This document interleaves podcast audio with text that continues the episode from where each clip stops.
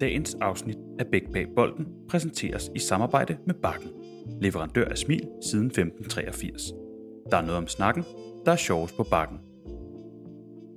Velkommen til Bæk bag bolden, Tak for det. som i dag, tager- ja nu, nu er jeg jo i Silkeborg, og så i virkeligheden er det jo dig, Peter Sørensen, der skal sige velkommen til mig, for ja. Ja. dit hjem. Du er hjertelig velkommen. Tak. Det har jeg også mærket allerede, jeg kan sige, og det er ikke så relevant for samtalen, men vi går ikke sukkerkoldt, vi har fået rigtig god frokost. Nu sidder vi med kaffe øh, og udsigt til din gode have og din sovende hund Alba. Så hvis der nu, og det skal så være dermed deklareret, undervejs kommer enten snorken, altså, så vil al sandsynlighed være, at det ikke er os to, men Alba.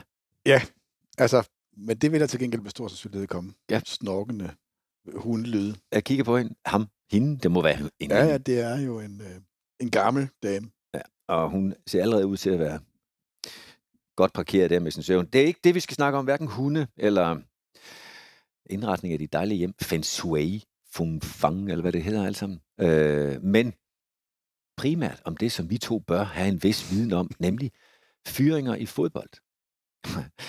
og, og der er en vis risiko for, øh, uden at lægge alle bebrejdelserne på dig, Peter, men at jeg med selverkendelsen må sige, at så kan man blive lidt selvretfærdig. Når, altså, når nu vi til sammen står for syv trænerfyringer, Ja. og jeg fører Ja, det gør du jo. 4-3, så kan, øh, så kan det nemt blive sådan noget selvretfærdigt med, hvorfor det er forkert at fyre træner. Det er ikke mit formål. Hvis du har det som pointe, så sig det undervejs. Men, men jeg tænker, at vi kunne prøve at belyse med den urimelig store erfaring, vi byder ind med, Ja. hvad det egentlig er, der, der gælder. Både op til en fyring, som træneren, også som, jeg kan sige, som, som sports- sportsdirektør, du har selv været manager, men der kunne du ikke fyre dig selv, fordi der, jo, det kunne du godt, men du var begge dele i Silkeborg. Men også når du kigger ud på det store landskab, nu har du jo rollen som, som mediemand, altså du er kommentator, pundit, og kommenterer også nogle gange i situationer, hvor der er fyringstruede trænere. Så det er emnet, og øh, det har jeg sådan set glædet mig til. Peter, prøv lige at dele med mig, hvordan det ser ud med dine ansættelser. Jeg ved, du har været træner siden 2004-5 i Hamkam, hvor du var assistent. Ja, det er sådan Spændende. lidt en... Ja, det, det, er jo sådan, det tror jeg står, hvis man slår op, ja og det at gjorde jeg. jeg var assisterende træner for Ståle i, øh, i Hamkamp. Det var jeg faktisk ikke. Øh, Jeg var, jeg var anfører, og det var en lille organisation, så, så der var flere opgaver øh, hos den enkelte. og jeg, jeg var sådan lidt med på rådet, tænker jeg, at, at også Ståle ville, ville medgive. Men jeg havde ikke sådan en titel af at være assistenttræner. Jeg blev assistenttræner i 2006 for Vejle Boldklub, da jeg stoppede med at spille øh, et halvt år øh, tidligere. Så formelt. så der blev jeg, der blev jeg assistenttræner første gang i Vejle Boldklub. Og så fik jeg mit første cheftrænerjob øh, Fredericia i 2009, januar. Øh, og der blev jeg jo faktisk solgt. Ja. Altså det var inden, at sådan fyringerne satte ind for alvor. Jeg blev solgt fra Fredericia, da vi havde gjort det godt øh, i første division og var tæt på at rykke op til AGF. Øh, og der var jeg så, øh, blev jeg ansat i tre år, og, øh, og forlængede faktisk efter en, øh, en, en hederlig øh, start, og blev så Jo, jo, jo, men hederligt, okay, men indtil øh, bronze, nej, hvad fik de dog med, David fik de bronzemedalje? Ja, ja. Der var I jo det bedst placerede Aarhus-hold næsten siden, hvad, 86 eller noget. Ja. Ja. Det er rigtigt, vi blev Ja. nummer 5 i, Mm. øhm, i hvad var det, 11-12, Mm. 11-12 sæsonen. Og, og, og den øh, positive periode, og så det, at efter, efter sine skulle FCK være interesseret i mig, øh, det troede jeg nu ikke så meget på i virkeligheden. Øh, men ja, det var ikke desto mindre gunstigt for mig. Øh, og derfor så sagde jeg til vores daværende direktør, Jan Christensen, at skulle vi ikke prøve at få aflivet den her snak øh, om FCK, og så forlænge min kontrakt, øh, og så lægge en plan. Og det gjorde vi, men den, den plan blev jo så ligesom øh, afløst af, at, øh, at jeg blev fyret, og de fandt en ny plan, og det er jo det, der er til sker. Så, så jeg er faktisk blevet fyret øh, tre gange, hvis vi tager det hele med, men alle tre gange øh, har jeg, ej, to af de tre gange har jeg faktisk forlænget, inden jeg blev fyret. Mm. Øh, den seneste gang, det var jo så den indtil videre sidste gang, det var så i Vejle, hvor øh, jeg ikke nåede at øh, få forlænget. Det var faktisk meget kort efter, jeg blev ansat. Ja, altså vi var inde i det første halvår, ikke? Jeg, jeg tror lige akkurat, jeg nåede et halvt år. Ja. Øh, og, og efter min egen mening, så havde det ikke gået bedre på noget tidspunkt. Øh, jeg, jeg synes faktisk, at meget af det, der var, øh, tror jeg også, at vi kan få andre til at, at bekræfte, rigtig dårligt, inden jeg kom. Øh, fortsatte jo, da jeg kom. Men efter jeg sådan havde været der i lang tid nok til, at vi kunne få øh, lidt mere greb om tingene, vi kunne begynde at styre tingene i en bestemt retning, vi kunne få et hold til at fungere sammen, og vi kunne ligesom se ind i, hvad er det, der skal til, øh, for at, øh, at den gode stime her kan fortsætte og fortsætte på en sådan måde, at vi sådan ultimativt kan nå det, som ville have været måske nok et mindre mirakel. Øh, det, det kunne vi faktisk godt se for os, nogle af os. Og lige da det begyndte at gå op for andre end, end mig selv, der virkelig hele tiden troede på det, og måske også en hel del af spillerne, ja, der blev der jo stukket sådan en ultimativ kæp i hjulet, hvor, øh, hvor jeg så blev fyret der for tredje gang i min karriere. Så du blev fyret tre gange. Du har sagt op i Hobro, inden du kom til Vejle. Altså, altså det er gå ind og sagt, det her det er vores aftale, men jeg vælger ja. at fyre klubben. Ah, at man siger op. ja. Det, gjorde jeg, det har jeg faktisk gjort to gange. Ja, jeg var, også i Fred... Uh, nej, i, uh, det var faktisk i min gamle øh, klub Hamkam. Det er rigtigt. Hvor jeg, du... blev, hvor jeg blev hentet ind i sådan en, en, en desperat redningsaktion. Og hvor det var meget mere desperat, end, end jeg i hvert fald havde fået at vide, eller havde set. Øh, I og med, at kort efter jeg kom, der, øh, der erklærede klubben, at hvis de ikke skulle gå konkurs, så skulle alle træde øh, 25 procent ned af lønstigen, og dem, der ikke ville det, kunne gå frit til andre klubber. Så det vil sige, dem, der var interessante for andre klubber, gik til andre klubber. Og det scenarie var jeg ikke blevet forholdt, eller det var ikke blevet beskrevet for mig. Og derfor så sagde jeg, at det, det, det, det, det kan I sgu ikke være bekendt. Øh, så jeg, jeg har ikke lyst til, at øh, vi fortsætter her. Hvilket i øvrigt tror jeg var okay for dem, fordi det kostede en hel del flere penge, end, øh, end også godt var, Øh, ud fra de muligheder, der egentlig var. Så, så, så der sagde jeg vel egentlig op, og jeg sagde op i Hobro. Øh, faktisk også i god ro og orden.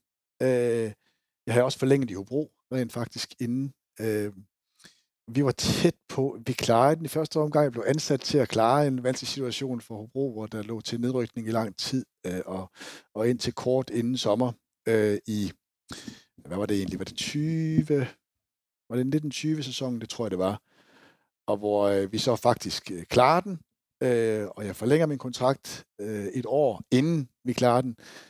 Øh, og da vi så på bagsiden af den nedrykning øh, har en, jeg ved ikke om der er en konflikt i bestyrelsen, der kommer i hvert fald en ny bestyrelse til, som begynder at vil se altså, nye projekter i klubben, øh, og lanceret, at, øh, at man ville til at skabe sin egen ungdomsafdeling, hvorfra man ville rekruttere spillerne til førsteholdet.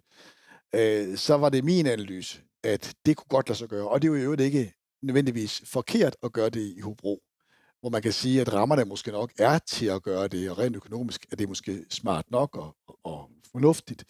Men jeg mener, eller min analyse var det, er det jo stadigvæk, at man med det setup ikke kunne tillade sig at have en realistisk ambition om at være i top 18, øh, snarere sådan fra den nederste halvdel af første division og ned i anden division. Og det projekt kunne jeg ikke se mig selv i.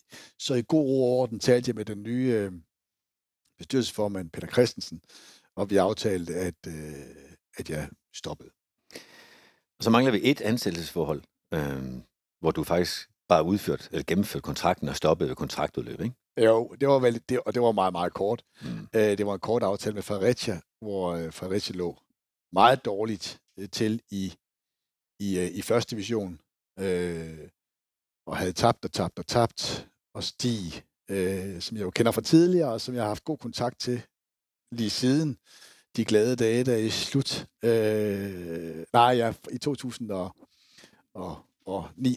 øh, ringede og spurgte, om jeg kunne om jeg ville være med til at give det et, et skud i ni kampe, for at se, om vi kunne, vi kunne klare den. Og det gjorde vi faktisk. Og efter de ni kampe, der, der snakkede vi, om vi skulle fortsætte, men, men øh, øh, det gjorde vi så ikke. Og, og, og den kontrakt løb så ud som måske isoleret set, sagde du også til mig, inden vi begyndte at snakke sammen, var den største af de trænerpræstationer, du nåede at levere i. Det er så, hvad det er. Øhm, det vil altså sige, når jeg summer det hele op, så, så har du næsten lige så mange opsigelser, altså hvor du selv siger op, som når klubben har sagt dig op midt i en kontrakt, øh, og du har haft et undertal af kontrakter, der er blevet gennemført. Jeg ved godt, du har forlænget nogle af dem, og det er især de fyringer, jeg godt kunne tænke mig at snakke lidt om. Altså, fordi der har du så tydeligvis øh, været en del af en plan, du selv kunne se dig i, og som klubben har kunne se dig i, og bekræfte det ved at forlænge.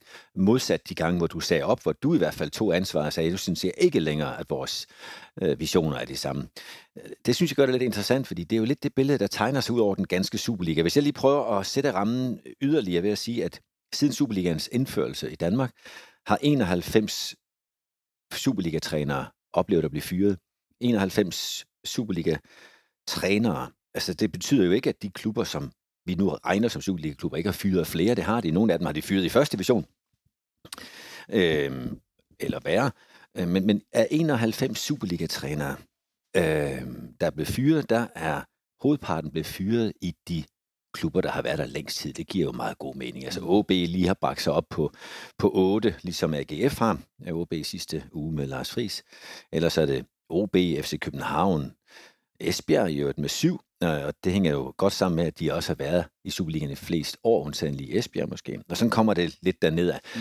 Udviklingen har også været, hvis man kigger på det over de seneste 12-13 sæsoner, at man i sæsonerne 12-13 havde to årlige fyringer, i 14, 15, 16, 17 og 18 var man op på tre årlige, årlige fyringer, og de sidste fire sæsoner har man haft fire årlige fyringer. Det vil sige, at det er en stigende, en stigende antal fyringer. Gennemsnitlig ansættelse i Superligaen aktuelt er for Superliga-trænere 16 måneder, og det er fra en undersøgelse, der er to år gammel, så jeg tror, at den er hastigt dalende, hvis mm. vi tager Lars Frises 6 måneder, Bo Henriksens måske 12-13 måneder i Midtjylland med Ja, og der var jo også lidt i Viborg, kan man sige, med relativt kort vej for Næstrup og også for Friis der, tror Ja, jeg.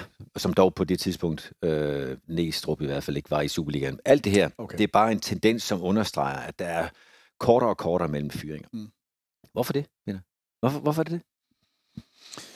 Ja, jeg har jo ikke haft tid til at forberede mig, øh, Truls. øh, men altså, det er godt. Der er jo mange, altså der, der er jo mange interesser. Der er mange penge involveret.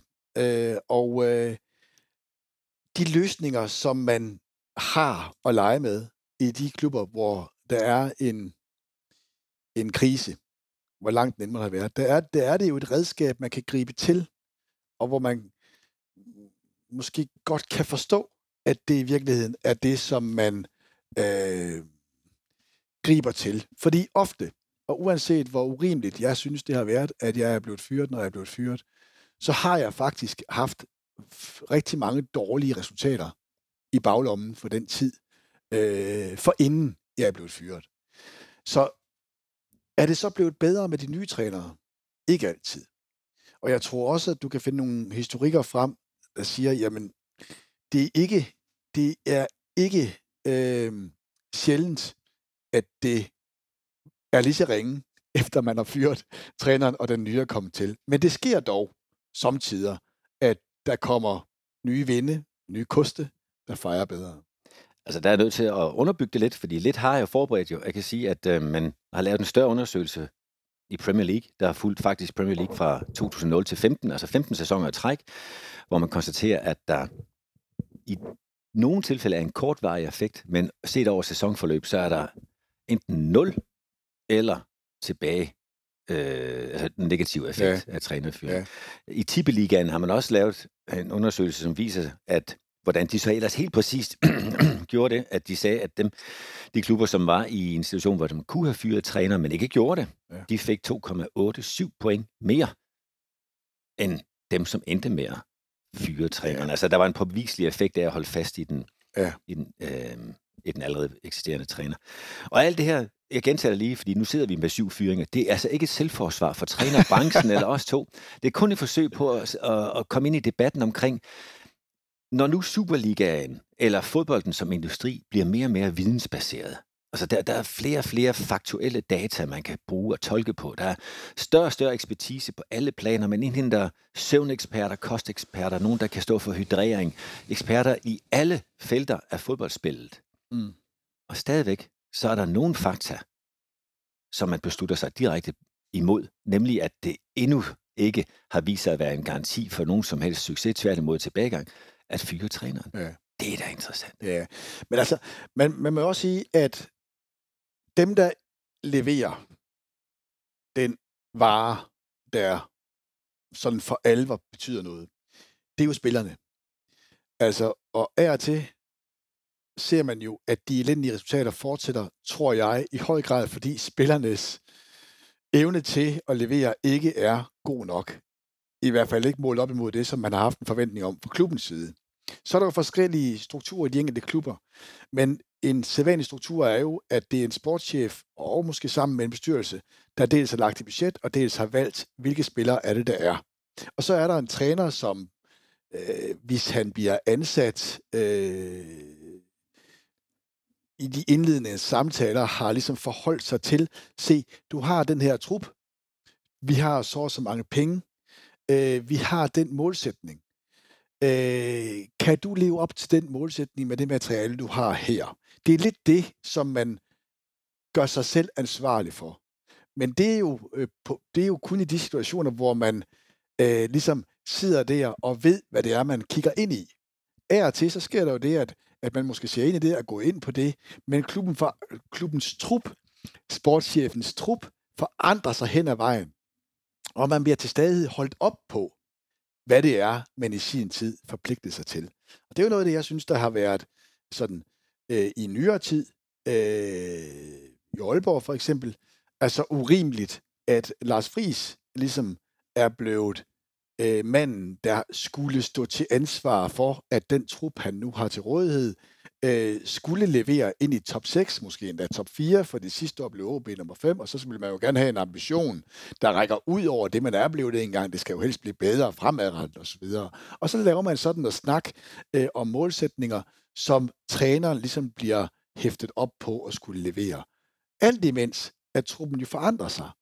Altså, at dem, der ikke kunne score mål sidste år, heller ikke kan i år. At ham, der kunne stå i mål sidste år, er blevet solgt, og ham, man har fået ind, ikke er nær så god, og så videre, og så videre.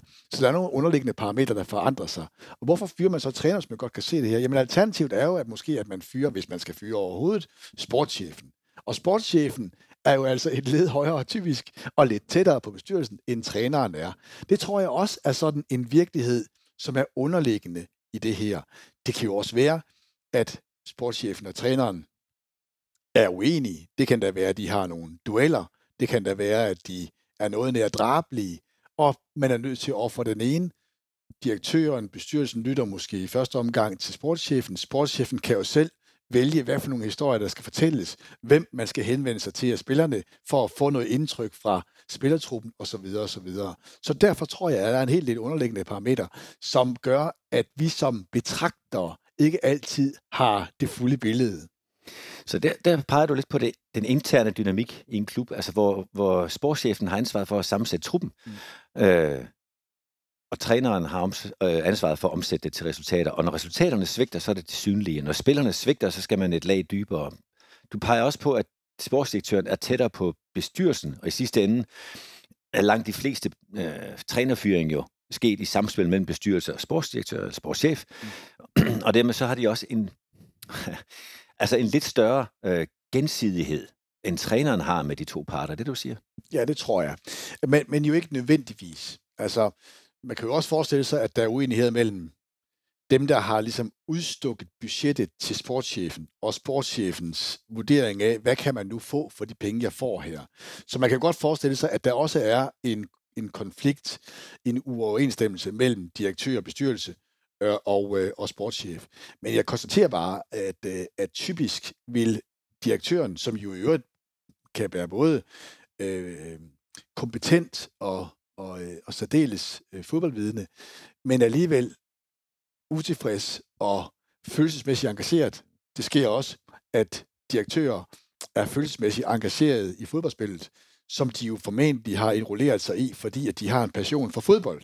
Mm. Og at således, jeg siger ikke, at det sker hele tiden, men jeg tænker, at det sker samtidig, at det, der i almindelighed vil betegnes som fornuft, suspenderes, og hvor følelserne spiller ind, og hvor man så tænker, hvad fanden gør vi? For det her, det er i hvert fald, det kan alle jo se med det blotte øje, for dårligt.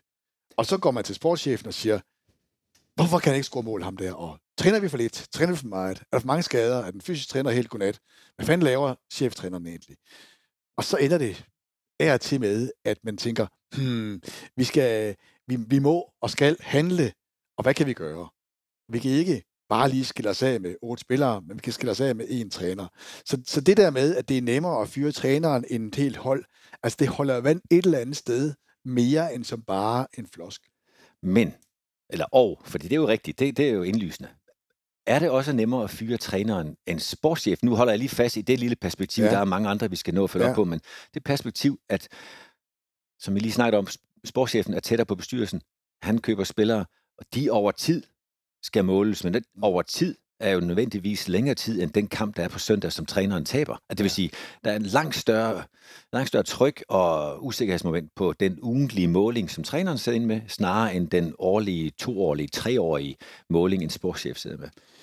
Jeg, jeg tror, jeg synes, at der er rimelighed i at opfatte træneren som en overgangsfigur i højere grad end en sportschef som en overgangsfigur. Fordi en sportschef kan holde sig lidt mere på afstand, og uanset hvor dygtig den enkelte træner er, så vil det være vanskeligt at bevare, hvad kan man sige, øhm, den autoritet og den gennemslagskraft, den nysgerrighed, som spillerne med fordel kan have i forhold til den til enhver tid siddende træner. Øhm, det vil også ofte være, at han er i problemer med resultater og således fyringstruet. Det vil en, en, en, en sportschef, og det vil også of, ofte være en træner, der gør det så godt, at han kan blive interessant for en større klub end en sportschef. Det er i hvert fald sådan, det sådan traditionelt har været. Og derfor så synes jeg, det giver, det giver mening, og det er rimeligt, at en sportschef, som helst skal være i stand til at se de længere perspektiver for klubben, øh, der sidder længere og har en længerevarende kontrakt, og også har en længere snor end træneren. Træneren vil jo i meget, meget høj grad se på resultaterne på den meget korte bane. Altså, jeg kunne godt finde på at lave en, en målsætning sammen med min sportschef om at vurdere, hvad er det, vi har materiale til, hvor mange mål er det det her hold her, hvor god er vores spillere i forhold til, eller hvor gode er vores spillere i forhold til vores modstandere, hvor mange vil gerne have de spillere, vi har, som er i top 6. Altså, hvis nu jeg var træner i Silkeborg, og jeg synes, vi skulle blive et eller andet sted mellem nummer øh, 8 og 10 ud fra vores økonomiske konkurrencesituation måske. Det er måske lidt højt sat, men det kunne være, at de satte det nu. Øh, og hvor mange spillere har vi så, som, som de godt kunne tænke sig i, i AGF, i Brøndby, i Midtjylland, i FCK. Og hvis det er sådan, at vi har en masse spil, de godt kunne tænke sig, så kunne det jo godt ske, at vi kunne med rimelighed kunne sige, ja, men så, så, så sigter vi lidt højt og siger, så skal vi skulle prøve, så vi ikke kommer i top 6 i år. Det kunne jeg godt, det kunne jeg godt finde på at gøre. Men det, som en træner jo frem for alt gør, det, er hans dag, det der er hans daglige job, det er jo at forberede til den næste kamp, og ikke for, for, forberede til de tre næste kampe, eller de 12 næste kampe, eller de 32 næste kampe. Det man jo gør som træner, og, og, øh, øh, og som er simpelthen det daglige virke, det er, at man hver eneste dag sætter en træning sammen, øh, og, og måske sætter man i første omgang det op for den uge eller den tid, der nu er ind til den kommende kamp. Og det er ligesom det, som man så vælger ud fra med henblik på, at vi simpelthen bare skal vinde den kamp, der er om tre eller om seks dage. Det er sådan, det er, og det er det uge efter uge efter uge. Så på den måde er en træners job jo ekstremt kortsigtet. Og derfor så kan man også sige, hmm, ja, altså, er han i stand til, træneren der, at se på, hvad der er klubbens ved og vel for de næste 10 år, 20 år? Det kan jeg godt forstå, at den enkelte træner indimellem ikke er, eller det kan jeg godt forstå, at han aldrig er, men jeg kan også godt forstå, at den enkelte klub sådan forholder sig til, at træneren i højere grad er en overgangsskikkelse end direktøren og sportschefen. Jeg havde en samtale med Viggo Jensen, som vi begge to kender, og det skal jo også være sagt, det fik jeg ikke sagt i indledningen, at vi to kender hinanden rigtig godt. Vi har spillet på hold sammen faktisk i, mm. i Silkeborg, hvor vi faktisk nåede at blive Danmarksmester. Mm. Øh, sammen. Du blev det på alle de hold, du optrådte i, i de år der. Du blev 19 Danmarksmester, det hed Ynglinge dengang. Du vandt faktisk også et mesterskab med Danmarks seriehold, og så kom du på det rigtige hold, og så vandt ja, du også et det, mesterskab. det er sammen med dig, Troels, jeg er mest glad for. jo, jo. Øh, når det så er sagt, så øh, har vi begge så haft Viggo Jensen. Viggo var, var en del af en samtale i den her podcast-serie, hvor han jo gjorde sig til talsmand for, at en træner i virkeligheden skal arbejde, som om han skulle være i klubben til evighed. Velvidende, at det nu er 16 måneder snit eller andet. Altså fordi hans arbejde går ikke kun på søndag søndag, men også på at hæve niveauet for den trup, og se, om man kan skabe en kultur, der kan hæve en klub. Mm. Øhm, hvad, er din betragtning på det, når du lige har sagt, at man er meget kortfristet i sin... Det er sådan set, nu har Viggo, han er jo øh, idealist øh, på mange måder, og det er jeg sådan set enig med ham i. Jeg, jeg er også enig i, at enhver leder til enhver tid med fordel kan se sig selv som leder for det pågældende projekt til evig tid. Ligesom jeg også foretrækker, at den pågældende spiller, jeg arbejder med, har sit sigte først og fremmest på at være god her og nu. Fordi så kan han måske løfte sit niveau til at være så godt, at andre måske ville kunne hente ham øh, med fordel fra en, en, en større klub fra en højere hylde. Men jeg er enig med Viggo i, at, at sådan bør det ideelt være. Men problemet er jo, at det bliver han ikke målt ud fra. Problemet er jo, hvis jeg begynder som træner at træffe beslutninger med henblik på, at så vil vi være stærke om en måned. Men i de fire kampe, der er inden, at den der øh, kurve ligesom skal toppe, hvis den kaster ganske få point af sig, så er det spørgsmål, jeg kommer den måned frem selv. Ikke? så, så det er noget risikofyldt øh, projekt, som, øh, som Viggo ligesom gør sig til talsmand for det her. Men jeg er helt enig i, at når man går ind i en klub, så bør man gøre det med henblik på, at det er den, man skal være i for altid. Det er bare heller ikke altid, kontrakten afspejler det. Altså, hvis du har en toårig kontrakt, og klubben synes, at du med fordel kan, kan se 20 år frem, så er der noget, der disharmonerer og, og derfor så er spørgsmålet her også, hvor stor en sikkerhed giver man træneren i jobbet? Ikke kun i forhold til at sige, at jeg bakker dig op, men også, hvor lang en kontrakt, hvor lang en ansættelse ja, har man? Ja, altså, øh, jeg tror, det bedste eksempel, jeg kan give sådan håndgribeligt fra min egen tid, øh, det var min tid i Silkeborg, som jeg var meget glad for. Silkeborg er, er jo øh, her, jeg bor, og hvor jeg er øh, vokset op, og, øh, og hvor jeg havde min i hvert fald mest succesfulde år som, øh, som spiller. Øh, øh, så, så det var en særlig ting for mig at blive træner for Silkeborg. Øh, en stor drøm gik i opfyldelse, da jeg kom til at spille på Silkeborg første hold, og da jeg blev træner, ville jeg også mægtig gerne blive træner for Silkeborg. Og det blev jeg, og jeg havde en rigtig god tid. Men jeg havde også en hård tid øh, til sidst, øh, fordi vi, øh, vi, vi kæmpede med det øh, i den, der var min tredje sæson øh, for Silkeborg, hvor vi kom i, i øh, pokalfinalen, og hvor vi faktisk spillede rigtig godt. Vi har flyttet fra vores gamle stadion til det nye stadion med kunstgræs, og øh, vi har også fået nogle spillere ind. Ik- ikke, ikke, vi har ikke fået lavet en trup, det vil jeg godt øh, sige. vi har ikke fået lavet en trup, der egnede sig perfekt til kunstgræs. Men vi havde dog nogle spillere, der var gode på det, og vi spillede faktisk rigtig godt. Øh, vi kommer ind i en svær periode, og vi kommer i det her forfærdelige playoff-spil desværre til at, at, at, at uheldigvis rykke ned. Det mener jeg faktisk uheldigvis, fordi det var meget, meget få øh, kontrafakta, der skulle til for, at, øh, at det havde været en fabelagtig sæson. Men vi rykker ned, og jeg er ansvarlig for det. Og så, så har jeg øh, den øh, øh, glædelige opbakning fra, øh, fra bestyrelse og direktion, at, øh, at de faktisk synes, jeg skal fortsætte. Øh, de var faktisk tilfredse med mit, med mit arbejde. Og jeg bliver ikke fyret, øh, på trods af, at vi rykker ned. Vi går videre, vi går ind i transfervinduet, hvor mange af de spillere, som vi har udviklet øh, fra egne øh, rækker og ind på førsteholdet, og gjort så dygtige, at blandt andet du henter Jens Martin til, øh, til Brøndby. Vi sælger øh, Robert Skov, vi sælger Sami Skytte, vi sælger Vladimir Rodic, øh, øh, Tobias Salkvist tager til udlandet, og vi... Øh, altså og der, Dolberg i skyggen af alle dem, som ungdomsspiller stadigvæk. Jeg ved godt, han ikke var kommet ind endnu. Men... Det er før min tid. Okay. Det skal jeg ikke til æren for. Men, men jeg vil ikke, ikke desto mindre påstå, at det er i den periode, Silkeborg begynder at blive en sælgende fodboldklub. Øh, og hvor man ligesom kan begynde at sige, at der er faktisk noget ungdomsarbejde, der kaster øh, mønt af sig, eller måske i virkeligheden mere profit af sig, i takt med, at de bliver gode nok til at gå ind på vores første hold, og siden mønt, fordi vi kan sælge dem til større klubber, øh, både indlands og udenlands. Således er vores trup nu markant forringet, og det er jo ikke det er jo ikke sådan, at det er øh, noget helt nyt, at man bliver forringet, når man rykker ned. Det er en helt naturlig og, og øh, øh, almindelig tradition, at man bliver forringet. Men efter min mening blev vi for forringet til, at vi bare lige ville rykke op, hvilket selvfølgelig var kravet til os. Og det havde jeg så, jeg vil ikke sige, at jeg havde en duel med Ken Madsen omkring, men jeg var uenig i, at vi øh, skulle øh, høste så mange penge for spillere, uden at bruge nogle af de penge på at forstærke os til, at vi så med en større sandsynlighed ville rykke op. Øhm, Og, og den der, øh, hvad kan man sige, uenighed om, hvordan vores ressourcer skulle benyttes, øh, er en væsentlig årsag til, at, at Silkeborg ender med at fyre mig. Altså det er jo i forlængelse af, at der er mange resultater, der har været for dårlige, og, og den ultimative konsekvens, vi rykket ned. Men, men her har jeg jo et perspektiv, der hedder, vi skal rykke op nu i den første sæson. Koste hvad det koste vil, agtigt. Mens Kent har en idé om, at vi kan ikke, vi kan ikke holde til at, øh, at lave så store underskud. Vi skal også eksistere om fem år, når du ikke er her mere, Peter. Agtigt. Altså det er, ligesom, det er ligesom konflikten mellem os to, ikke? som er i al ordentlighed, men hvor vi så har hver vores ståsted. Og, og det har vi, fordi jeg er stadigvæk uenig i det, som øh, Kent han mente dengang.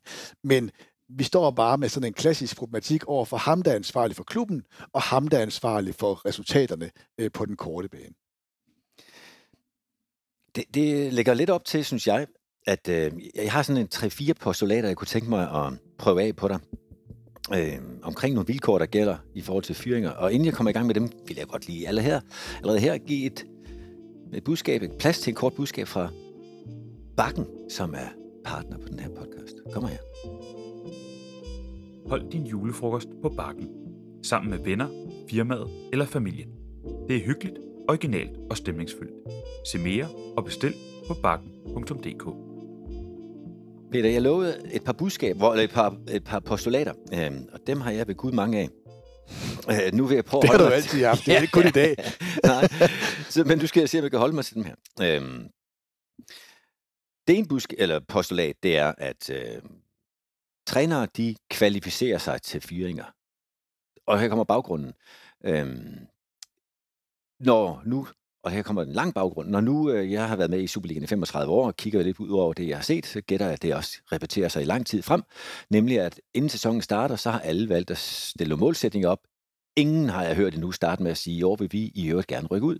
Det er der så to, der gør. Ud af de øvrige 10, for tiden er der jo 12, for ud af det jo 10 hold vil oftest alle, eller minimum 9, snakke om at være mesterskabsslutspil, altså top 6. Der kommer kun 6 hold, og ud af de 6 er der 4-5 stykker, der snakker om medaljer. Det er der tre, der får. Ud af de tre, så er der i hvert fald to, nogle gange også AGF, der snakker om guld.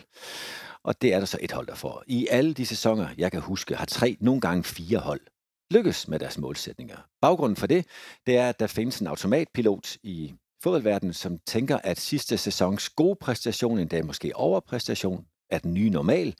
Og for at gøre os relevante, attraktive for spillere, måske trænere, men især sponsorer og medier, så melder man lidt højere ud end sidste år. Bliver man nummer 7 sidste år, skal man blive 6-4, 5-4, 3, 2 eller 1. Og øhm, i det spil, der er der jo indly, indlysende få, der jo lykkes. Hvis 3 eller 4 ud af 12 lykkes, så er der altså, hvad er vi så på, en tredjedel eller en fjerdedel. Mm. Og lad os nu lade som om i en ideel verden, at vi alle sammen er nogenlunde lige dygtige til vores arbejde. Så er din chance og min chance og alle de andres chance for succes, at du får det hver tredje fjerde år. Mm. En klub, der i første år ikke lykkes med deres mål, kan måske være tålmodig og sige, at vi giver det et skud mere næste år. Og hvis man ikke allerede i næste sæson, endda i starten af sæsonen, er ved at opfylde det nye normale mål, så fyrer man træneren, altså aktuelt allerede efter 16 måneder. I det spil, der er det jo altså lige så afhængig af at komme ned i det her hjul på et tidspunkt, hvor du er inden for det 33-25 procents interval af succes, at det er inden for det første år. Ellers så ryger det ud. Det vil sige, jo mere succes du har haft, jeg prøver at komme med nogle eksempler på det. Det kan være både fra udlandet, øhm, nu skal jeg prøve, jeg har læst min egen, jeg skal læse min egen her. Mourinho vinder Premier League i 2015 med Chelsea, blev fyret inden for et halvt år derefter. Ranieri vinder helt sensationelt, sammen med truppen selvfølgelig, i Leicester mesterskabet i 17, bliver fyret mindre end et år efter. I den sæson bliver Tottenham i øvrigt nummer to, og Pochettino efter fem rigtig gode sæsoner, herunder måske de bedste inden for 50 år, de seneste 50 år i Tottenham, blandt andet Champions League-finale, bliver så fyret mindre end et halvt år efter Champions League-finalen i 2019. Så er mange flere eksempler. Mm. Mm. Du kan også bare tage Bo Henriksen, der kan med en vis rette sige, at han i Midtjylland indfriede forventninger om at komme Mm. i pokalfinalen og vinde den. Det vandt titel, de kom i Europa League gruppespil og blev nummer to i Superligaen. Ja. Altså sagt, sagt med andre ord, jo mere medvind enten holdet eller træneren har haft, jo større er chancen for kort tid efter at blive fyret. Mm. Det er et Mm. postulat. Ja. Hvad tænker du? Ja, jeg tænker, at, øh, at målsætninger på mange måder er, en, er et internt benspænd øh, fordi at det bliver mere eller mindre, som du øh, skitserer det, kunstigt sat op. Øhm, et, et godt parameter at måle på, det er jo økonomi. Øhm, så det er derfor, jeg ofte tager afsæt, når jeg taler om, hvad er konkurrencesituationen, så plejer jeg at sige, den økonomiske konkurrence, konkurrencesituation, den er jo således, at vi skal ende sådan et eller andet sted mellem nummer 9 og 7, eller afhængig af, hvor du er hen. Og hvis vi nu skal kunne overgå det, det er typisk det, man gerne vil jo, men man, man, man siger jo sjældent, at hvis man har det 10. bedste budget, så skal man blive nummer 10.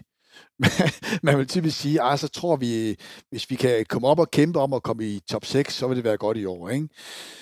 Problem... Jo, især hvis du har stedet 1 eller 2 millioner i budget, ja. uagtet du stadigvæk er nummer 10. Ja, det kan også være, at man har rykket op.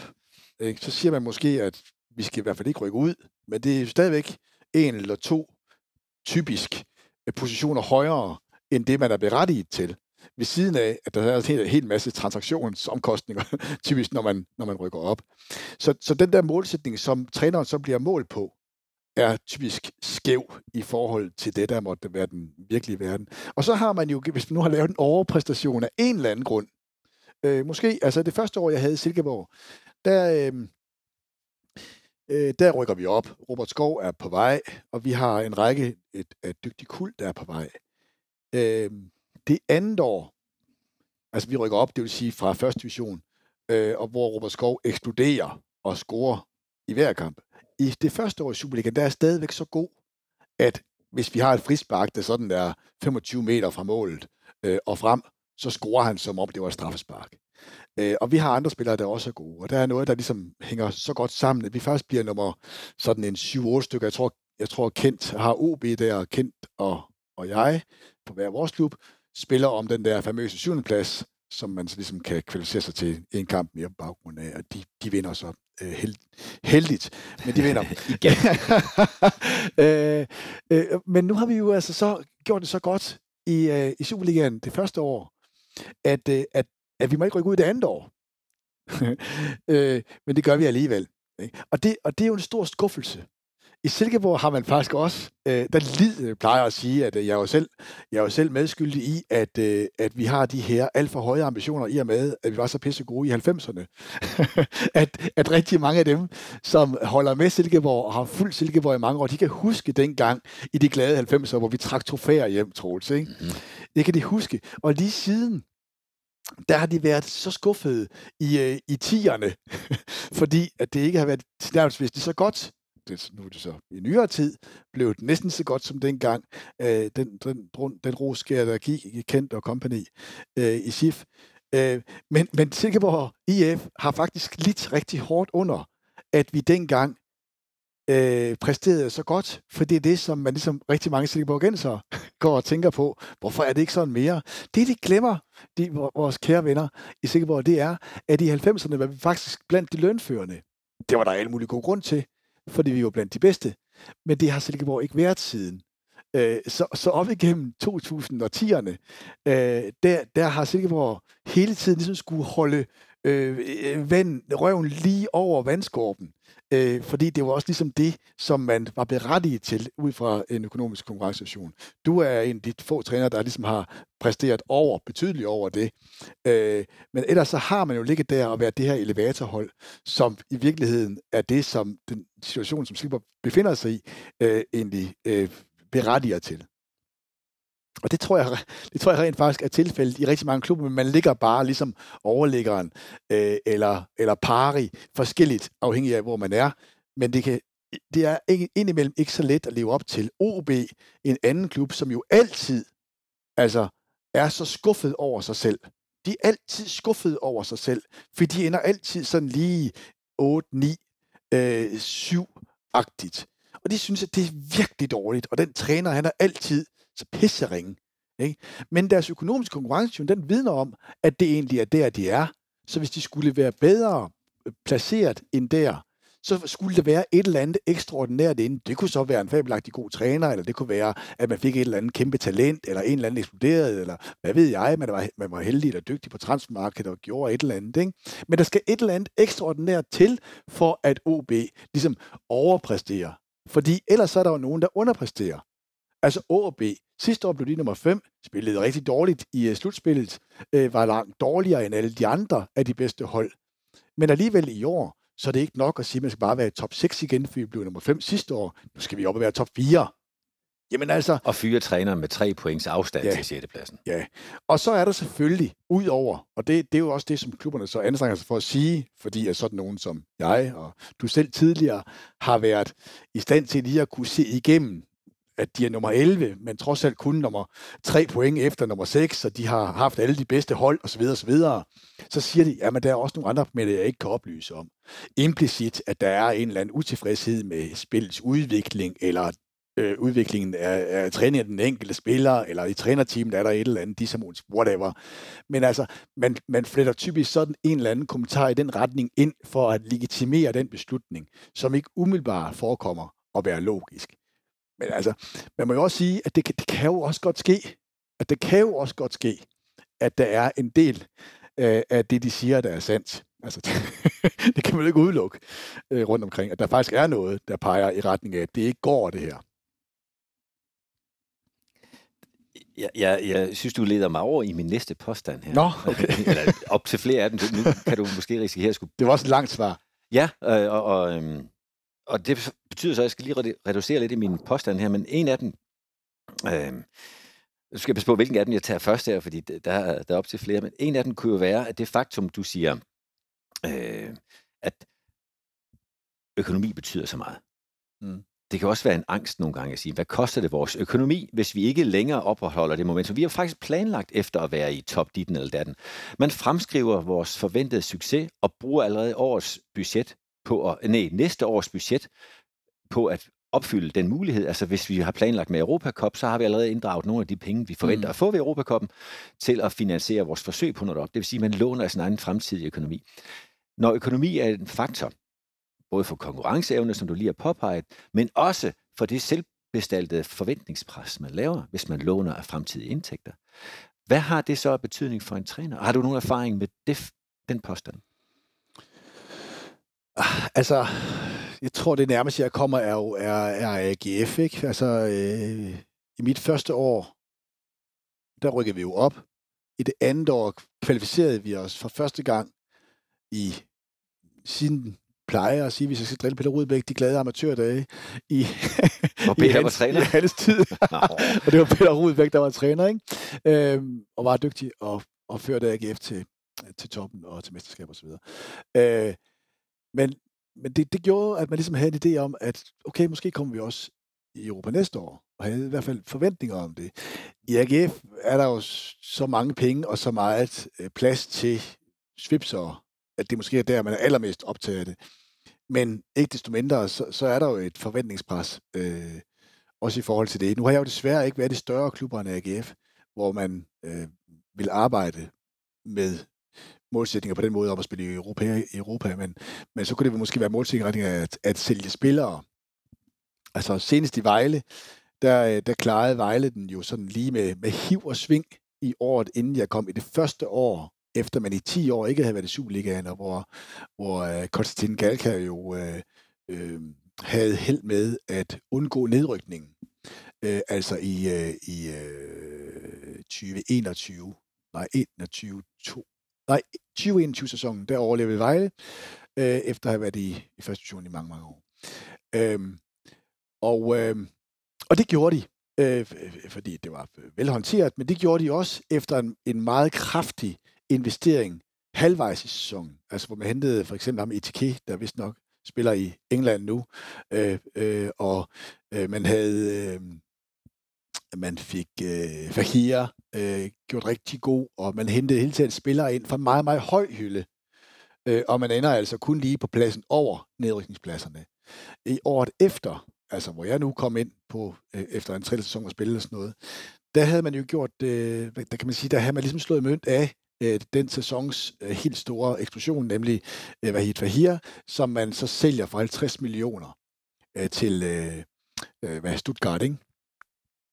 Og, og det, det er klart, at det gør klubben, og det forstår træneren godt. Selv jeg forstod, at det var et salg. Ikke at jeg ligesom havde en sige på det, men, øh, men det var et salg, som man naturligvis øh, ville, ville øh, øh effektuere. Det er klart.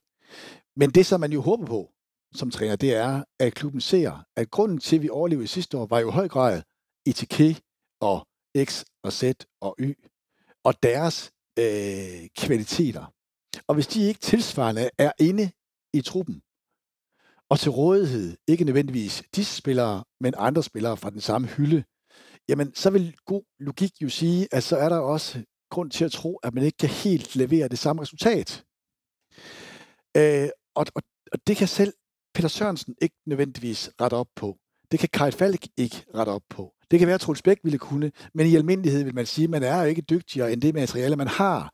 Og så er opgaven jo selvfølgelig at få materialet, man har, til at levere til 100 procent. Og det er der jo nogle af dem, som... Altså, jeg vil jo godt fremhæve Viggo Jensen for, at, at han i sin karriere ikke heller kan træne de største hold, men har altid været i stand til at få det optimale ud af de fleste af sine spillere, og således har han øh, leveret flot sådan, som, som, øh, som en træner.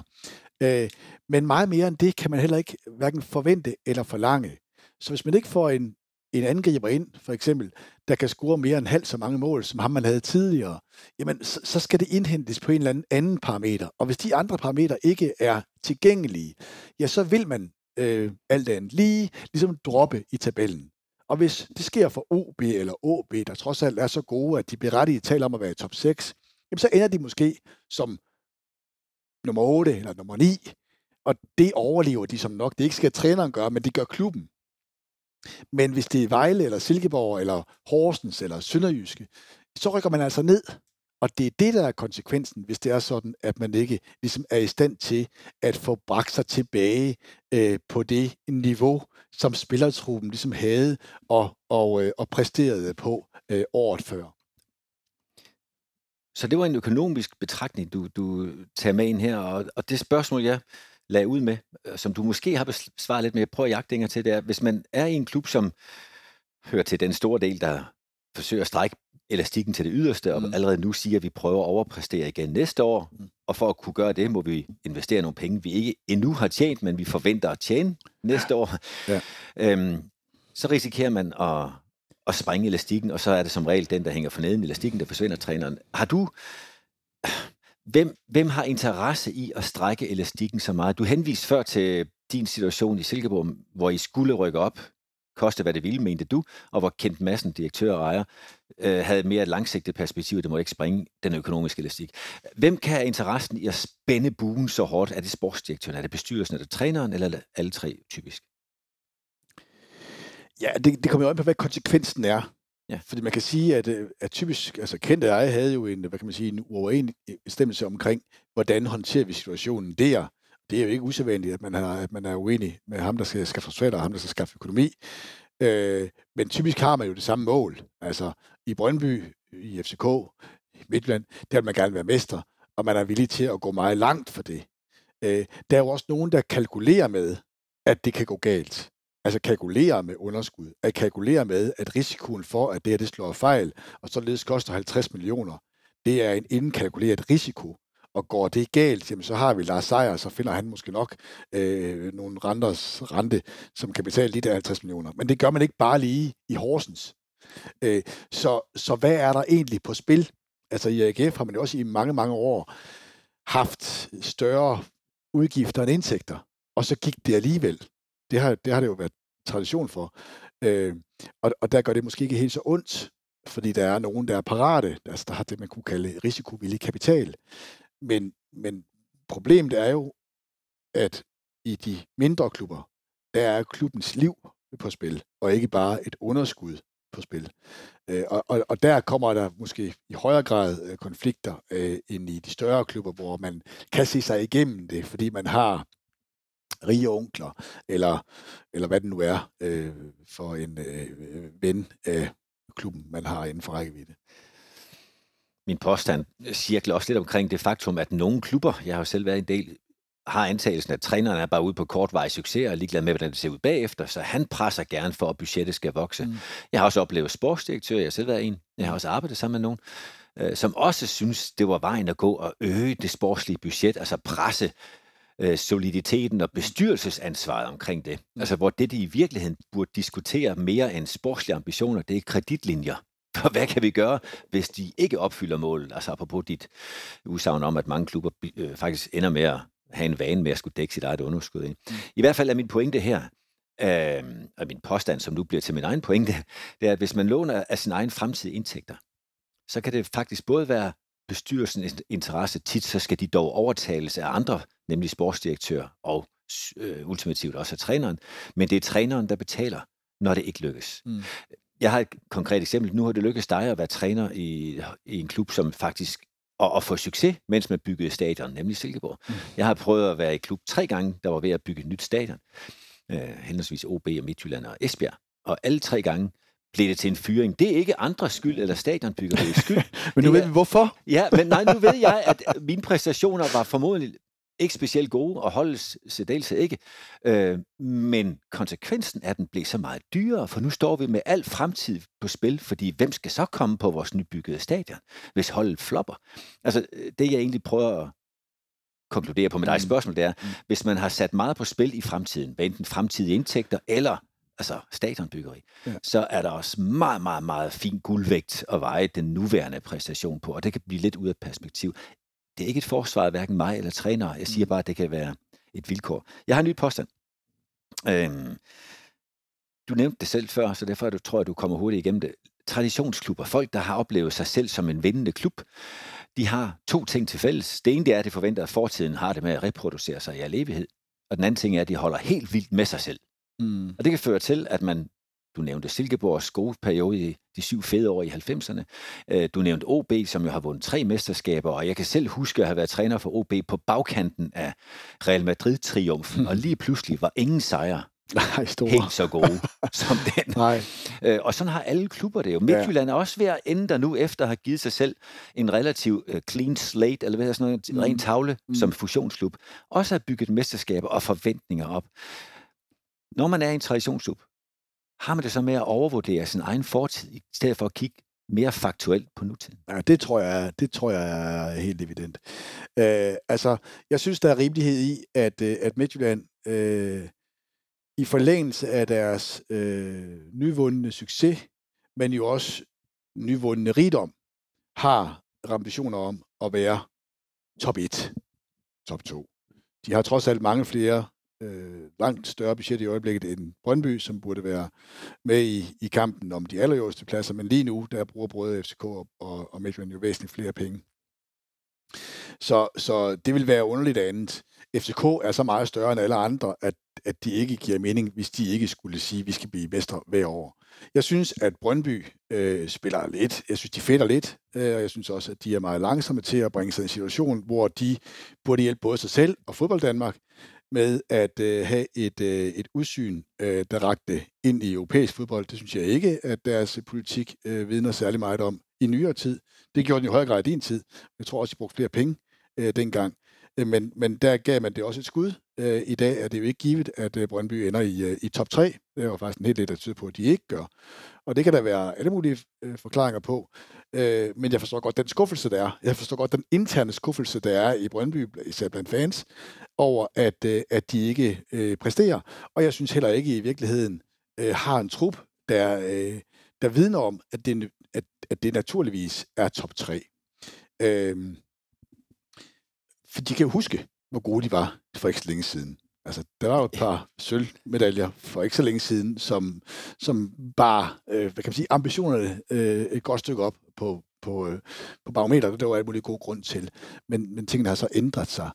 Øhm, så, så, så for så vidt øh, de klubber, øh, tror jeg, at, at det kan være en fortælling. Men der, hvor, man, hvor det måske er endnu mere udtalt, det er måske i klubber som AGF, OB, OB, Vejle, øh, som kan huske og har en oplevelse af sig selv som øh, ikke alene en stor klub, men også en topklub. Men det er jo meget, meget længe siden, de har været det. Altså øh, OB, hvornår var det sidst, de vandt? Var det øh, hvornår var det? 91. 91, det er efterhånden også mange år siden. Det var inden Superligaen, var det ikke det? Øhm, den blev indført i 91, jeg tror, de vandt den sidste første division. Ja. Øh, så er der OB, som sådan har haft nogle sporadiske øh, mesterskaber. De har jo kunnet slå til, altså er det fire gange, de er blevet mestre i Superligaen, i sådan år som dette. Et altså, OB-år, som de selv kalder ja, det. det er det, de kalder sig selv. Øh, det er dem, der, der slår til, når de største øh, slår fra, øh, så at sige. Altså, det kunne godt være sådan et år som i år. Det er så ikke rigtig noget, der tyder på, at det bliver et OB-år i år, i den forstand. Øh, Vejle øh, ser jo sig selv som en stor klub ikke nødvendigvis som en topklub, men en stor klub, der, hører, der hører hjemme i Superligaen. Og alle de år, hvor AGF har været i første, de gange AGF har været i første division, der har man ikke ændret på, at der står Superliga-bolde på boldene. altså, i boldskabet står der stadigvæk Superliga. ikke? Øh, øh, og, øh, øh, og, og, og, og de har kultur. Ikke? De har kultur i de her klubber her. Altså det er så lidt en kæphest for mig, ligesom du nu har en, en række poster, men, men, men, øh, men det som jeg er til at skulle kæmpe lidt med, når jeg er kommet til de her klubber her, altså jo øh, ikke så meget Silkeborg, men Silkeborg har det også lidt fordi, som jeg sagde før, at Silkeborg var så god i 90'erne. Det kan man godt huske. Og der er rigtig mange kuifærer øh, stadig i Silkeborg. Altså, det er stadigvæk øh, Peter Knudsen, og det er, har været øh, Peter Sørensen, og det har jo også været Truls Bæk, og det har været Kjeld Vornegård, og det er Michael Larsen, og der er mange flere af dem, der er i kulisserne, øh, som var med dengang. Og derfor så, så har vi en, en, en stærk stemme, fordi vi ved jo, hvad der skal til Øh, men, men det, der ikke er, som længere, det er jo for eksempel økonomi. Så der, er, så der er meget, der ligesom tilsiger, at Silkeborg ikke øh, i hvert fald for få år siden, er der, hvor de var i 90'erne. Der er også noget, der tilsiger, at Vejle ikke er der, at AGF ikke er der, at OB og OB ikke er der. Men det, som de fastholder i de her steder, jeg har været i hvert fald, altså, altså Vejle og AGF, det er, at der er nogle kulturbærere. Kulturbærere. Det er sådan et, et, et, et, et gerundiv, tror jeg det hedder, altså et positivt lavet ord, som uanset hvordan fan du vender og drejer det, nødvendigvis er positiv. Men hvad nu hvis, at den kultur, de bærer, er en taberkultur? Kunne man forestille sig det? Det kan man sagtens. øh, og, og, og så er det eddermame med at komme af med den kultur og de kulturbærere. Og det er rigtig svært i de her klubber, skal jeg hilse Ja, fordi det tit er søjler. Ja. og det synes jeg er en god... Og jeg må lige kort her, bare for min egen underholdnings skyld, det kan være, at du kan genkende historien. Bare lige komme med et eksempel på, hvad kultur også kan være. Kender du den der historie med, med aben i Zoologisk Have? Øh, der sidder i et bur, og der er et træ inde i midten, og oppe i træet er blevet hængt en banan, og bananen er jo attraktiv, så aben, som aber er, siger, haps, den snupper jeg og kravler op i træet. Og hver gang den gør et forsøg, så står dyrepasseren og spuler den tilbage i bur med en stor vandslange. På et eller andet tidspunkt, så gav aben, som jo er klog, så, så giver den op og siger, det, det kommer ikke til at ske. Så sætter de en ny abe ind til den, til den længst siddende abe. Og den nye abe tænker, banan, det er lige noget for mig. Men så siger den ældste abe, øp, øp, øp, og holder den tilbage. Mm. Det gentager sig i løbet af dagen. Den ældst, længst siddende abe bliver hele tiden skiftet ud med en ny. Også velvidende, at den nye kommer ind til en, der aldrig selv har gået efter bananen, og når den nye kommer ind og prøver, så siger den nu mest erfarne, øp, øp, øp, det gør vi ikke her i huset. Og lad det være. Og i mellemtiden, så har med vandslangen. Han er gået hjem. Ja. Det kunne også være kultur. Det leder mig direkte over min næste, som er min næst sidste også. Øh, min næst sidste postulat. Øh, ledelsesbeslutninger er nogle gange, du har selv brugt udtrykket, kontrafaktiske. Lad mig give nogle eksempler. Øh, The Numbers Game, som er et, sådan et uh, forskningsmagasin i England, de har prøvet at undersøge et hav af mål scoret i fem sæsoner i de største ligaer. Det viser sig, at øh, de vurderer, at scorede mål beror sig på 50% bedste evner og 50% held. Dommeren dømmer forkert straffespark. Modstanderen glider i feltet, som Lazios midterforsvar gjorde forleden i Midtjylland. Eller man rammer stolpe ind i stedet for stolpe ud. De 50% held er utilfredsstillende for de fleste af os, så det kan vi ikke styre. Men det giver sig udtryk i, når man nu, så for eksempel, som, som for eksempel 21st Club øh, har analyseret i de Big Five, store ligaer, øh, hvad der er sket i kampene op til en fyring. Der er sket det typisk, at man har fået færre mål, i hvert fald dårligere resultater, men har haft nogenlunde lige så mange og lige så store chancer. Altså at faktoren held, den kan have flere underparametre, selvtillid eller optimisme, eller hvad det kan være, men evnen til at være effektiv på lige store chancer, er i hvert fald blevet dalende op til en fyring. Jeg siger ikke, at fodbold er held eller uheld. alene. Men den, det vilkår, at det på dagen, på den enkelte kamp, kan du vinde på held. Det kan du ikke over en sæson. Der er der noget andet, der træder spil. Der er for eksempel det lange seje træk, og går igennem nogle dårlige perioder. Nogle af de ting er jo en del af fodboldmiljøet. Hvis man dertil ligger, at man i de fleste andre brancher, bare lige for at lade som om jeg har styr på alt i, i verden, men i de fleste andre brancher, der har man forstået, at det her, det drejer sig om, det er først og fremmest det at lave fælles mål og fælles måder at opfører sig på, for eksempel, det er dele overbevisninger, og det er først og fremmest at lave eller opbygge en vindende organisatorisk kultur, som du også siger. Og så er det rigtig fint, hvis man også har en langsigtet fælles vision. De ting ser ud til at virke for alle bestyrelsesmedlemmer i andre virksomheder. Hvorfor er det så udfordret i fodbold? Er det simpelthen følelserne imod fornuft? Altså, jeg, jeg tror, at der er rigtig mange følelser i dem, der træffer beslutninger i fodbold. Fordi rigtig mange af dem, øh, der er i fodboldledelser, er der i høj grad på grund af, at de er øh, passionerede øh, fodboldfans, eller i hvert fald interesseret i fodbold i en sådan grad, at de har følelserne med i det. Det tror jeg er gældende i langt de fleste bestyrelser, i hvert fald i Danmark, hvor jeg, man siger, jeg kender de fleste, og meget bedre i hvert fald end i udlandet. Og det gør jo, at, tror jeg, at der, kommer, der bliver truffet beslutninger på baggrund af, af overvejelser eller følelsesmæssige øh, funktioner, som ikke på samme måde ville foretages i deres egne virksomheder eller i private virksomheder i øvrigt. Så på den måde, der tror jeg i høj grad, at man må sige, at rigtig mange afgørelser træffes, hvor man må sige, at fornuften suspenderes. Men det kan også være en bevidst og måske også en øh, betimelig suspendering. Fordi hvis man skulle overføre direkte fra en almindelig privat virksomhed til fodbold, så vil der også være nogle parametre, som ikke er med. Altså, for eksempel, så har vi jo, og det hævder vi jo øh, som trænere også, en omgangsform, som er anderledes, end det er i et kontormiljø øh, på en stor virksomhed. Altså, vi, vi holder os jo ikke tilbage med hverken at hæve stemmen over for hinanden, eller bande af hinanden, eller fortælle sådan øh, ensporet.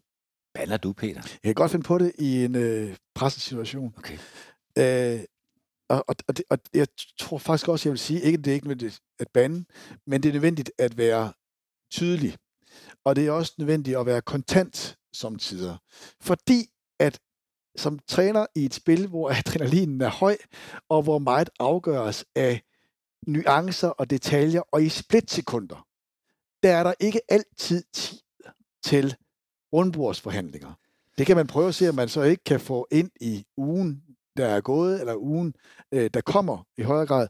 Men, men i, i mange situationer på træningsbanen, eller i kampene, eller i de taktiske instruktioner, der måtte være, korrektioner til det, der er bestemt på forhånd, hvad der nu end måtte være af pludseligt opståede situationer, der skal der handles, og der skal handles nu, fordi ellers så kan det blive skæbnesvangert. Ikke? Øh, så, så på den måde, der er vi meget, meget tættere på hinanden. Altså, der er utrolig mange grænser, der overskrides for almindelige mennesker. Øh, Men er det et problem for fodboldspillere? Det, det er vi jo øvet i alle sammen. Nej, jeg ved ikke, om det er et problem for fodspillere som sådan. Jeg oplever sådan set ikke, at der er nogen, der er mere nærtagende, end, øh, end, end det kan øh, rummes, det her. Men min pointe er, at træneren og spillerne har et forhold, der adskiller sig fra det forhold, der måtte være mellem de fleste andre medarbejdere og ledere i de fleste andre øh, setup organisationer, der måtte være rundt omkring. Og derfor så tror jeg faktisk godt, at der indimellem kan, at det godt kan give mening, at man starter på en frisk, og at træneren således skiftes ud. Altså, jeg, jeg, jeg, jeg vil ikke argumentere for, at alle fyringer er forkerte. Jeg forstår faktisk de fleste af de fyringer. Øh, jeg forstår overhovedet ikke, øh, eller jeg kan måske godt forklare, men jeg kan ikke forstå, og jeg synes ikke, at det er, giver nogen som helst øh, logik, at man fyrede mig i Vejle. Øh, det synes jeg overhovedet ikke. Men jeg kan sagtens argumentere for, at jeg skulle fyres i Silkeborg. Øh, både på grund af resultater og på grund af, at vi var uenige om, øh, hvilken vej vi skulle gå. Øh, og selvfølgelig tærer det også hårdt på en trup at tabe. Og det har man jo typisk gjort, hvis resultaterne har været for dårlige. Det kan være, at man har tabt for meget i FCK, selvom man bliver nummer to, øh, eller i Real Madrid. Så kan det sagtens ske, at træneren bliver fyret, fordi at de der fem kampe, vi nu tabte i år, ud af 50 kampe, det var trods alt for mange, så du må ud, kammerat, vi skal finde en, der er bedre end dig, øh, og så videre. Det, det, det kan sagtens være, at man har slidt hinanden op, øh, og at det således, på trods af, at man er en dygtig træner, øh, med en eller anden grad af rimelighed, kan fyres. Det gode ved at blive fyret som træner, det er jo netop også, at man ikke altid bliver fyret, fordi man er udulig og at der således er håb om, at der er en ny klub, der bider øh, på krogen. Ikke? At det har vi jo begge to øh, haft øh, glæden af. Ja, eller hvis jeg skal fætte min egen lille historie i det, at sige, en af mine, og det kan godt være, at det lyder lidt tyndt, men en af mine fodboldtræners største triumfer, det var, da jeg blev genansat så mange gange mm. i klubber, som ja. egentlig havde haft mig før. Fordi ja. vil sige, de har også set igennem mekanismerne, og, og, og, og så hen til, at der faktisk Præcis. er noget mere end det. Det fører mig direkte hen til den sidste mm. påstand, jeg har. Mm og det er, at træneren er sgu slet ikke så vigtig. Mm. For hvis det passer, at der ikke er den store forskel på i effekt at fyre en træner, når der kommer en ny ind, får man nogenlunde samme resultater, så kunne det godt være argument for, at det er jo lige meget. Så kommer bare en anden træner og laver de samme, i det her tilfælde, dårlige resultater. Altså træneren i sig selv er ikke så vigtig. Kunne man også sige, hvis der er noget om det, du skal jo ikke gøre det til, altså jeg kan virkelig ikke ønske mig at gøre fodbold til et spil om held, men hvis, hvis øh, store, velrenommerede firmaer som The Numbers Game siger 50% held, eller 21st Club øh, snakker om, at, at det er øjebliksbilledet, evne til at omsætte chancer til mål. Altså, hvis det alt sammen er en faktor, kan vi så ende med at sige, at træneren er slet ikke så vigtig, mm. og derfor ikke så farligt at fyre en træner. Mm. Nej, altså, øh, den præmis vil jeg sådan set i, øh, i, øh, i vidt omfang gerne acceptere, at træneren, det tror jeg også, jeg har sagt, jeg har også, jeg har også engang sagt til Ståle Solbakken, han var helt uenig, i, at trænerens rolle var overvurderet. Men altså, der hvor jeg så er enig med, øh, med, tro, med Ståle, øh, det er øh, derhen, at, at der hvor jeg tror, at den gode træner gør en forskel, det er, at han kan rykke, øh, ja, herunder, altså, det er sådan lidt forenklet at sige, det, det, det økonomiske konkurrenceparameter, fordi det spiller faktisk også ind, om man har gode træningsbaner og sådan noget. Og når for eksempel Nordsjælland og Silkeborg øh, er i stand til at overpræstere, så vil jeg godt acceptere, at det gør de da i høj grad, fordi de er meget, meget dygtige. Men de er også dygtige til at udnytte den konkurrencefordel, de har ved, at de spiller på et andet underlag end alle andre. Og at de derfor kan træne på det hver dag. Og der er nogle ting, de kan træne hver dag. Det er en helt anden klub at træne Silkeborg i dag, øh, end det var for 10 år siden, da man skulle træne på langhårede græsbaner, øh, der aldrig blev vandet, øh, og således ikke var i stand til at lave det pasningsspil, som de spiller i dag. Og det samme tror jeg nok, at man vil kunne sige i både AGF og i OB for eksempel, som jeg bare lige kender til. Øh, så, så der er mange parametre, der går ind og, og påvirker, hvad er det egentlig, man kan i den enkelte klub, der rækker ud over øh, spillernes øh, kvaliteter og trænerens kvaliteter.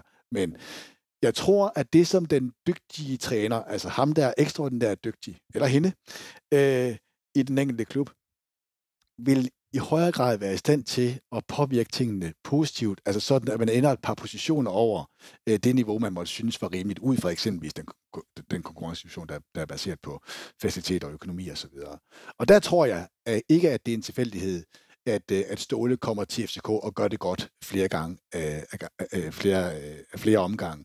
Øh, jeg, jeg tror, det betyder noget, at man har øh, en, en taktisk indsigt, der rækker ud over det almindelige. Jeg tror, det betyder noget, at man som cheftræner har nogle ledelsesmæssige kvaliteter, øh, der rækker ud over det sædvanlige. Jeg tror, at det betyder noget, at man har nogle kommunikative evner, som kan indvinde spiller, spillernes respekt, at man kan sætte nogle ting på plads i kraft af, at man faktisk, ja, vil jeg tillade mig at sige, har en bevidsthed, der kan udtrykkes gennem sproget. Øh, jeg, jeg, det tror jeg betyder noget. Men jeg tror ikke nødvendigvis, at det betyder noget, om det er den ene eller den anden dygtige træner, der bliver mestre med den trup, som er så stærk, at de vil kunne vinde uden en træner. Jeg vil også sige, at der er nogen, og det har jeg selv øh, været med til, øh, øh, der har kunnet vinde på trods af en træner. altså, at træneren simpelthen kan stå i vejen for det gode. Og nogle gange kan det, at en træner står i vejen for det gode, jo faktisk medføre nogle stærkt forringede resultater. Og den træner, der står i vejen for det gode, kan man jo med fordel erstatte med en, som ville kunne få det ekstraordinære frem i det ordinære. Hvis du skulle lege klubleder. Er du ejer nu her med din egen lille klub. Ja. Det kan også for stor, hvis det passer dig bedre. Mm-hmm. Øhm, hvad vil du så vælge? Den bedste træner eller den bedste kultur? Ja, men altså, man skal passe på med det med kultur, fordi altså, kultur bliver tit personafhængigt. Øh, jeg, jeg, jeg synes, at FCK er den mest attraktive klub, fordi at her er der de største muligheder for at kunne blive mestre. Og ikke kun det, at man kan blive mester, men man har også mulighed for at kunne blive så god, at man kan række ud over vores egen øh, danske øh, andedam. Øh, men, og jeg synes også, at de har haft, jeg kender ikke kulturen i dag, men jeg, jeg bilder mig ind at kunne gennemskue, at der er en anden disciplin, både på og uden for banen i FCK i dag, end der var for tre år siden. Øh, men den kultur var i høj grad borget af nogle bestemte personer. Og hvis den person, man sætter ind til en bestemt kultur, ikke passer sammen, så, så tror jeg i høj grad, at det kan brasse sammen. Men jeg tror også, i den klub, hvor der for eksempel er noget, noget gammel kultur, måske endda noget tabekultur, som øh, udfordrer klubbens udvikling og tilbagevenden til fordoms styrke, øh, kan, ændres ved, at der kommer en anden chef eller nogle andre chefer ind. Øh, det, det tror jeg i høj grad har været gældende i AGF, øh, hvor man har, synes jeg, forladt, i hvert fald i en eller anden grad, den øh, også, synes, jeg synes også, der er meget, der baseres på, på fordom. Men, men det, det, som AGF måske nok udstrålede for 10 år siden, eller 15 år siden, det synes jeg ikke, de gør på samme måde i dag. Altså jeg synes, at AGF får skyld for mig, at det ikke rigtig er i dag. Det synes jeg også i min egen tid i AGF. Jeg synes ikke, at, at det, det var så arrogant, og jeg synes ikke, det var nedladende, øh, som, som AGF har ry for. Altså, så, så på den måde, så, så vil mit svar være, at jeg mener, at den, den kultur, der er i klubben, bliver både udviklet og udfordret af dem, der kommer til at sidde i toppen af klubben så kan jeg jo sige, at min egen indstilling til det, det er, at, at det er meget godt at have den bedste træner, men det er ikke så effektivt som at have den mest sammenhængende, synergiske, øh, ja, sammenhængskraft er et andet ord, men kultur. Mm. Fordi du og jeg kan være vidt forskellige, men vi kan få samme succes, hvis vi får tid nok og passer ind i den eksisterende, forhåbentlig etablerede vinderkultur. Hvis mm. vi ikke passer ind og modarbejder den, så vil vi have lige dårlig chance for succes.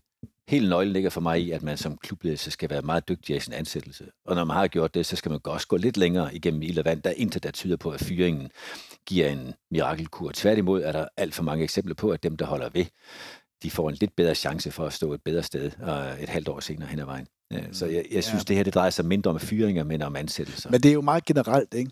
Og, og den enkelte klub i den enkelte situation, hvor man er udfordret, læner sig jo ikke op, tror jeg, på samme måde af en generel statistik, fordi de vil jo se sig selv som et unikt eksempel. Ja, og, og så derfor på den måde, der, der, der, der tror jeg også, at det er rimeligt at, at kende til statistikkerne øh, og generelle øh, udviklinger. Men man bliver jo nødt til alligevel, også efter at man har, ligesom har, har gjort sig det bekendt, at træffe en beslutning ud fra det, der måtte være det specifikke, den specifikke problematik. Jeg, jeg synes ikke altid, at fyringer er forkerte, det må jeg sige. Og det er heller ikke den her episodes formål. Øh, Nej. Jeg har primært oplevet berettigede fyringer, i hvert fald nogen, som argumenteres okay med inden for given øh, logik. Og jeg har heller ikke nogen ønsker om at gøre det til et spørgsmål om, at fyringer er forkerte. Nej, men må jeg, må jeg, prøve, må jeg prøve at udvide det lidt? Altså, det som jeg er til, bliver provokeret af og overrasket over. Og der er eksempel med Bo Henriksen måske øh, ret godt. Øh, det er, at når man ansætter en træner, så ansætter man på baggrund af typisk ret grundige efterretninger og ret grundige analyser og samtaler osv. Det er sjældent, at man bare lige tager øh, øh, den første og bedste. Det kan godt ske, at man tog den, der var den bedste en gang, og man glemmer, at man kan ikke stige ned i den samme flod to gange. Men øh, der er faktisk, i hvert fald i min bevidsthed og også i mine erfaringer, en ret gennemgående analyse af, hvem er det, man ansætter. Når man så ansætter eksempelvis Bo Henriksen, så ved man godt, hvad man får øh, med ham. Og det mener jeg faktisk, at man i høj grad fik i Midtjylland. De sagde jo allerede dengang, de ansatte Bo, at der er også noget, som Bo nok ikke har, men det sørger vi for, at vores støtteapparat har. Altså vi udstyrer Bo med, med både gode analytikere og gode assistenter og så videre og så videre. Vi har et meget flot setup herude. Vi, vi har en kultur, og vi har dygtige folk, og det har de jo også. Når Bo så efter en periode får problemer med at vinde og udvikle fodbolden, stilen og den enkelte, og det bliver lagt til grund, at det er det, han ikke rigtig har opfyldt, og fyrer ham således. Alt imens, at alt andet består, og alle andre af dem, der skulle stå for det, som Bo ikke kunne på forhånd, lastes for at gøre, fordi det har han aldrig nogensinde vist, at han kunne gøre. Så synes jeg, det er paradoxalt. Og så bliver det også et paradoks, at man taler om, at vi er et team. Det har vi besluttet. Vi er altid meget omhyggelige med at sige, at det er jo ikke kun mig, der er årsagen til, at vi vinder og vinder og vinder. Det er jo også i mit team, der har klaret det her. Hvad skulle jeg gøre uden min lægestab og min fysiske træner og alle mine dygtige assistenter? Men når det går af helvede til, så er det meget sjældent, at hylderne bliver ryddet. Og det synes jeg er et paradoks, hvis det er sådan, vi altså skal hylde hinanden og os selv for et dygtigt øh, fodboldteam osv. Eksemplet Midtjylland, synes jeg, øh, er ret godt i den her sammenhæng. Og det er ikke, fordi jeg synes, der er mange flere, der skal fyres i Midtjylland. Det er bare fordi, jeg synes, at det nogle gange er varm luft, der bliver sævet ud. Så når det er et teamwork, der afgør både succes og dermed også fiasko, så er det jo lidt spektakulært, at det altid kun er én person, der Ja, er og der er jo forskellige teams, der passer til forskellige cheftrænere. Altså, øh, det, det, det skulle jo være mærkeligt, at jeg skulle dækkes ind som, som cheftræner af de samme, som du eventuelt skulle, eller Bo skulle, eller Kajt Falk skulle, når vi nu er forskellige og kender forskelligt.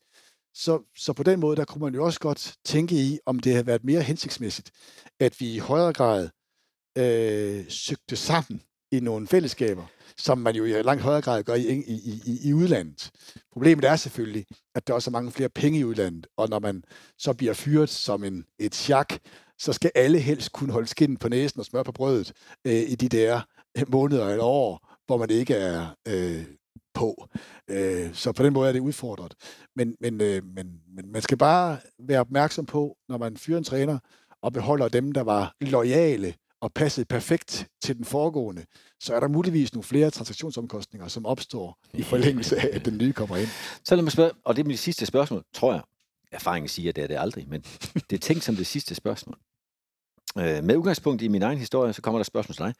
Øh, jeg kan desværre huske som træner, at have oplevet min nærmeste kollega øh, skulle være assistenttrænerne. Jeg kan huske som sportsdirektør, at have en oplevelse af, at min nærmeste kollega skulle være cheftræner.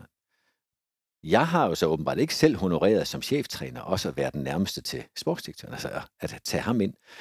Er det i virkeligheden tit cheftræners egen skyld, eller i hvert fald mulighed, at sørge for, at det øh, brud, der kommer i modgang, ikke finder sted mellem ham og sportsdirektøren. Det kunne så være et andet sted. Det kunne for den sags skyld være mellem sportsdirektøren og bestyrelsen. Altså har du med andre ord som træner et ansvar for at gøre sportsdirektøren til din nærmeste kollega? Altså helt overordnet, der har man jo den samme interesse. Altså når, når man bliver ansat som træner, så, så, er, så giver man jo efter nogle samtaler et, et, et håndtryk og en underskrift på, at nu skal vi fandme sammen lykkes med det her projekt. Og der, der vil man jo virkelig det samme. Hen ad vejen kommer der jo så nogle interesser, der ligesom støder mod hinanden typisk, som, som, som træner og som sportschef. Øhm, hvor sportschefen jo også kan være låst af et budget, for eksempel. Øh, eller hvor man bare er uenig om, hvad er det, den enkelte spiller kan. Altså ham, vi nu skal af med, hvor stor en betydning har han nu for holdet, eller ham vi nu sætter ind, hvor stor en vægt vil, indflydelse vil han nu kunne have på øh, de kommende resultater osv. Så, så, så øh, altså det, at man som, chef, som sportschef er tryg ved, at man har fundet den rigtige træner, det er selvfølgelig meget, meget vigtigt. Øh, og at den tillid næsten er øh, udtømmelig. Ikke? Som træner skal man jo være opmærksom på, at man øh, er begrænset af det, som ens sportschef leverer til en. Både i, i opbakning, men også øh, i materiale. Og også i øvrigt af, hvad kan man sige, loyalitet i det daglige. Altså at, at spillere og bestyrelse og sådan øh, bliver øh, formentlig informeret af sportschefen. Og der er det jo vigtigt, at man som træner er tryg ved, at det han siger faktisk både er ærligt og redeligt, men også lojalt og opbakkende. Øh, problemet er jo, at, at når man som træner bliver tilbudt et job, så, bliver, så, så er man i den privilegerede situation, at man er en ud af rigtig mange til ganske få jobs. Så man skal også være stærk for at sige nej tak til den henvendelse, man nu får fra den der klub. Fordi der er faktisk rigtig mange, der kunne tænke sig for det job, som man nu får tilbudt. Mm-hmm. Så, så man skal altså være stærk for at sige nej tak, øh, når man som en ordinær træner får tilbudt et meget privilegeret øh, Superliga-job, for eksempel. Så hvor mange, hvor kredsen man kan tillade sig at være med sportsdirektørerne, det, det er måske også begrænset. Jeg har egentlig øh, ønsket, at jeg var tidlig tid som træner kunne sige det, jeg så oplevede til sidst, nemlig at jeg vil gerne lade mig ansat af den sportsdirektør, som jeg kunne leve med at blive fyret af. Mm. Helt ligesom som sportsdirektør gerne vil ansættes af den bestyrelsesformand, som jeg kan leve med at blive opsagt af. Ja. Fordi det er, det er en tillidsting. Ja. Øhm, og så sagde Viggo Jensen i øvrigt en gang, det kan være, at du husker det også, en succesfuld træner, han sagde det nok rigtig fynsk, ja. At den, der kommer til en rigtig klub på det rigtige tidspunkt, og ødelægger så lidt som muligt. Mm. Ja, og det der med det rigtige tidspunkt, det er jo ja. faktisk øh, helt vildt vigtigt. Ja, det er det. At man kommer måske i en tid, hvor, øh, hvor, hvor der er meget, det godt kan blive bedre, end i en tid, hvor det meste af det potentiale, der ligger i klubben, faktisk er udfyldt. Ja. Jeg tror, vi har belyst mange ting, og aldrig fuldstændigt det hele. Øhm, i spillet omkring en fyring i en fodboldklub. Jeg, jeg, jeg er meget taknemmelig, Peter, og jeg ved, at, øh, at nogen vil sige, men hvorfor snakker ikke om det? Og så har vi en tor. og nogen vil også sige, ej, hvorfor snakker I så meget? De har nok slukket på det her tidspunkt. De er slet ikke tændt. Nej, det de vidste det godt. jeg er i hvert fald glad for, at du brugte en time og snart 22 minutter sammen med mig øh, i dit eget køkken. Tak skal du have, Selv Peter. Selvfølgelig også tak til jer, der lytter med, til podcastens partnere, og til dem, som over tid kunne ønske sig at blive partner. Står du derude og tænker, ej, det her er så spændende, så det vil være en del af, så kan du altid skrive til trosbæk.com. Det kan du også, hvis du vil påvirke fremtidige episoder med enten ønsker til gæster eller emner. Tak fordi I lyttede med. Dagens afsnit af Bæk Bag Bolden var præsenteret i samarbejde med Bakken. Leverandør af smil siden 1583. Der er noget om snakken. Teambuilding er bedst på Bakken.